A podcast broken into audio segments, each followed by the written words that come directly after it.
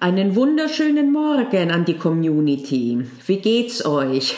Seid ihr verkatert? Und äh, ich meine das jetzt nicht im Sinne von Alkohol, sondern äh, ich meine einen konkreten Kater, der manchmal sich einstellt, wenn nach der großen Jahreswechsel-Euphorie dann doch in der zweiten Januarwoche auf einmal die Welt doch nicht so ganz anders ist als vor zwei oder drei Wochen. Und damit muss man erstmal fertig werden.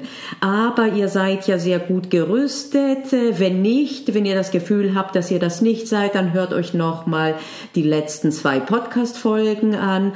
Ich gehe davon aus, die meisten von uns haben schon ein bisschen Ballast abgeworfen. Noch nicht alles, aber hey, wir sind eben nicht perfekt und das ist gut so. Und äh, jetzt geht's dann ans neue Jahr und heute auch dann in Medias Res in Sachen konkrete Examensvorbereitung. Ich sage extra konkrete, weil das andere auch durchaus Examensvorbereitung ist. Ich kann es nicht oft genug sagen, äh, wenn du deine Seele und deinen Geist nicht im Griff hast, dann kannst du lernen, wie du willst. Das wird nicht sehr viel bringen. Heute möchte ich von einer Falle sprechen, in die viele Kandidatinnen und Kandidaten reintapsen. Äh, und äh, das habe ich vielfach beobachten müssen, leider Gottes, äh, auch als ich korrigiert habe und natürlich auch, wenn ich Kurse halte. Es geht um die von mir sogenannte Wow-Falle. Was das ist, dazu direkt was nach dem Intro. Ich bin Panayota Lakis von Jura-Examen Stressfrei. Hier erfährst du das, was du immer schon wissen wolltest oder solltest rund um dein Jura-Examen. So, da bin ich wieder mit der WOW-Falle. WOW ist eine Abkürzung, die ich gebildet habe. Sie steht für wahr, aber unerheblich.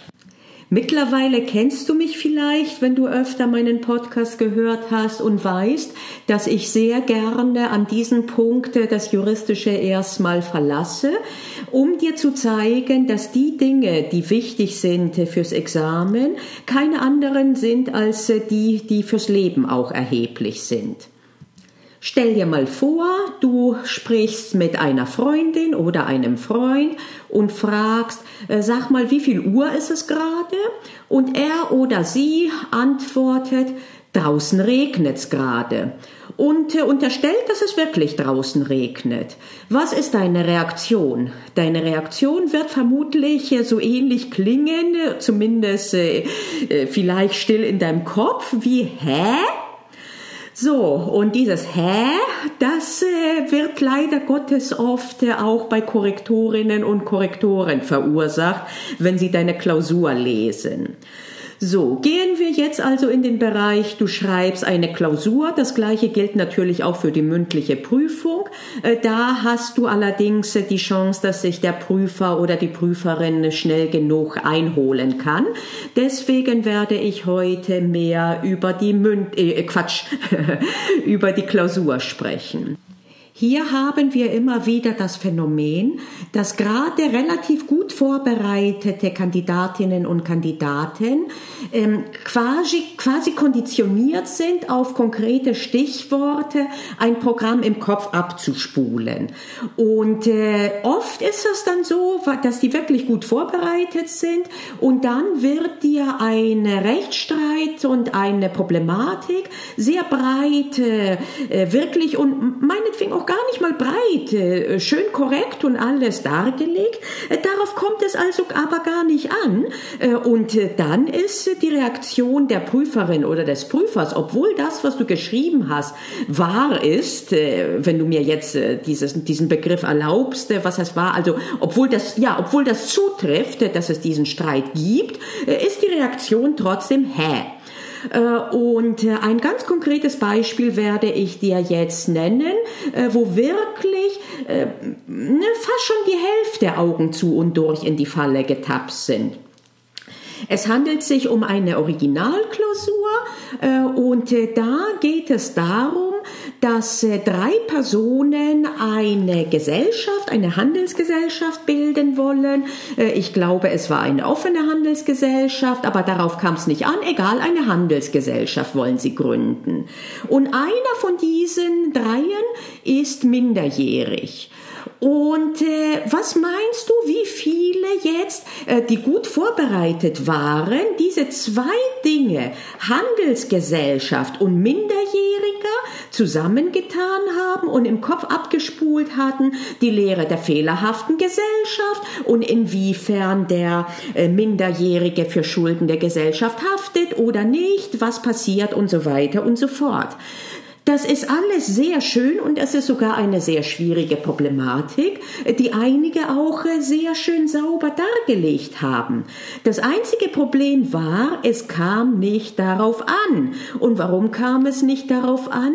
Weil an keiner Stelle gefragt wurde äh, nach einer Haftung des Minderjährigen für potenzielle Schulden der Gesellschaft, sondern es ging lediglich darum, ob eine konkrete Forderung eines der Gesellschaft, der anderen potenziellen Gesellschafter, äh, nicht des Minderjährigen, in die Gesellschaft wirksam eingebracht wurde durch Abtretung. Und äh, damit war diese ganze Problematik, der Schutz des Minderjährigen in einer Handelsgesellschaft, sowas von fehl am Platze.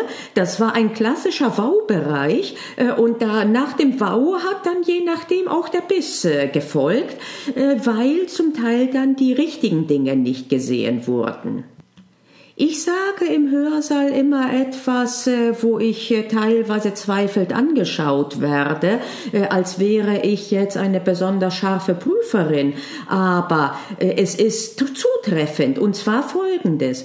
Du kannst richtig unsortiert sämtliche Angaben in einer Klausur finden und trotzdem kann das eine Klausur sein, die dann nicht einmal besteht, nicht einmal diese Schwelle erreicht. Warum?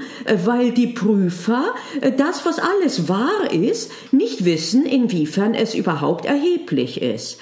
Äh, und jetzt komme ich dann, kann ich auch die Brücke schlagen zu einer früheren Episode, die ich dir auf jeden Fall ans Herz lege, nämlich die, die Episode zu den Überleitungen, zu der ich auch eine konkrete Aufgabe mit Auflösungsvideo habe auf der Website.